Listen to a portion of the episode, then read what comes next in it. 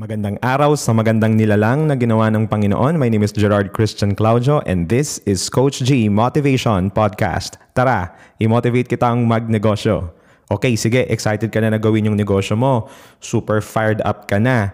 Alam mo na talaga kung ano ang gusto mong result. Ang susunod na tanong, what's next after ko ma-establish yung clear goal or compelling why ko? For episode 2, ang pag-uusapan natin is all about daily method of operation. Kung ililista mo yung mga activities, tasks, or daily rara mo sa negosyo, ano yung top 3 sa list yung magpo-produce ng 80% ng resulta?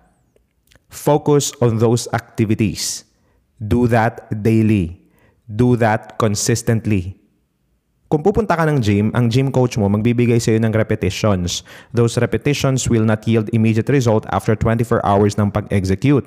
But your gym coach knows that if you dedicate on those simple reps every day or weekly, hindi pwedeng hindi mo makuha yung tamang timbang o physique na gusto mong ma-achieve.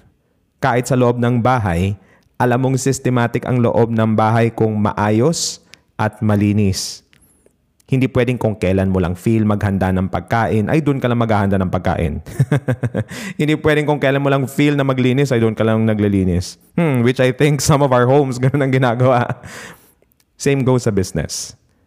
Kung pa-feel-feel lang ang paghataw natin sa negosyo, huwag ka nga asa na gaganda ang income mo. Hindi swertihan na pagkuha ng result sa business. Nakakalculate mo siya basing sa effort na ibibigay mo. But yung effort mo, dapat nakafocus siya sa tamang activities. Revenue generating activities. Hindi kung saan saan nakakalat yung galaw mo, otherwise kalat din ang ating result. Ngayon, kuha ka ng papel at isulat mo lahat ng ganap mo sa negosyo sa isang araw. Ano yung tasks and activities na binubuhusan mo ng effort? Ano dun sa mga activities that produce most of the revenue? Yun ang tututukan mo.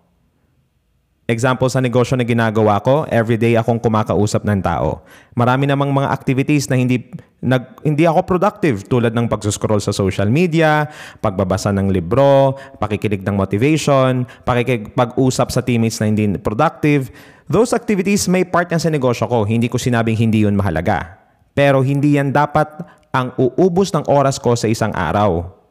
80% of my time should focus on building new relationships sa iba. That is why ang tuto ko ay mag-create ng content sa social media, reaching out to my new friends, and answering mga queries ng mga followers ko sa lahat ng platform. And I make sure na didisiplinahin ko na mag-follow through. How about sa negosyo mo? Ano yung DMO mo? Yes, kailangan excited tayo na sa pwedeng mangyari sa atin. But at the same time, kailangan alam natin kung saan i-channel yung excitement natin. Naniniwala ako sa iyo. Naway, lumago ang iyong negosyo.